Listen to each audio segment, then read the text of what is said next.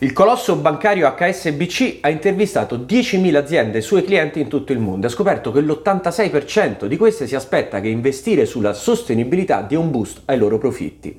BlackRock, il più grande gestore patrimoniale del mondo, ha chiesto a 425 clienti istituzionali che piani hanno per il futuro? Risposta, raddoppiare gli investimenti nel settore ESG, quindi ambiente, sociale e governance, nei prossimi 5 anni. I numeri parlano chiaro, si stanno muovendo sempre più soldi su settori che fino a ieri venivano visti come una debolezza in termini di fatturato e l'ambiente è la priorità numero uno. Traduzione del Financial Times, il mondo del business vede sempre di più fare del bene come una strategia per fare più soldi, il nuovo spirito del tempo che diventerà il new normal.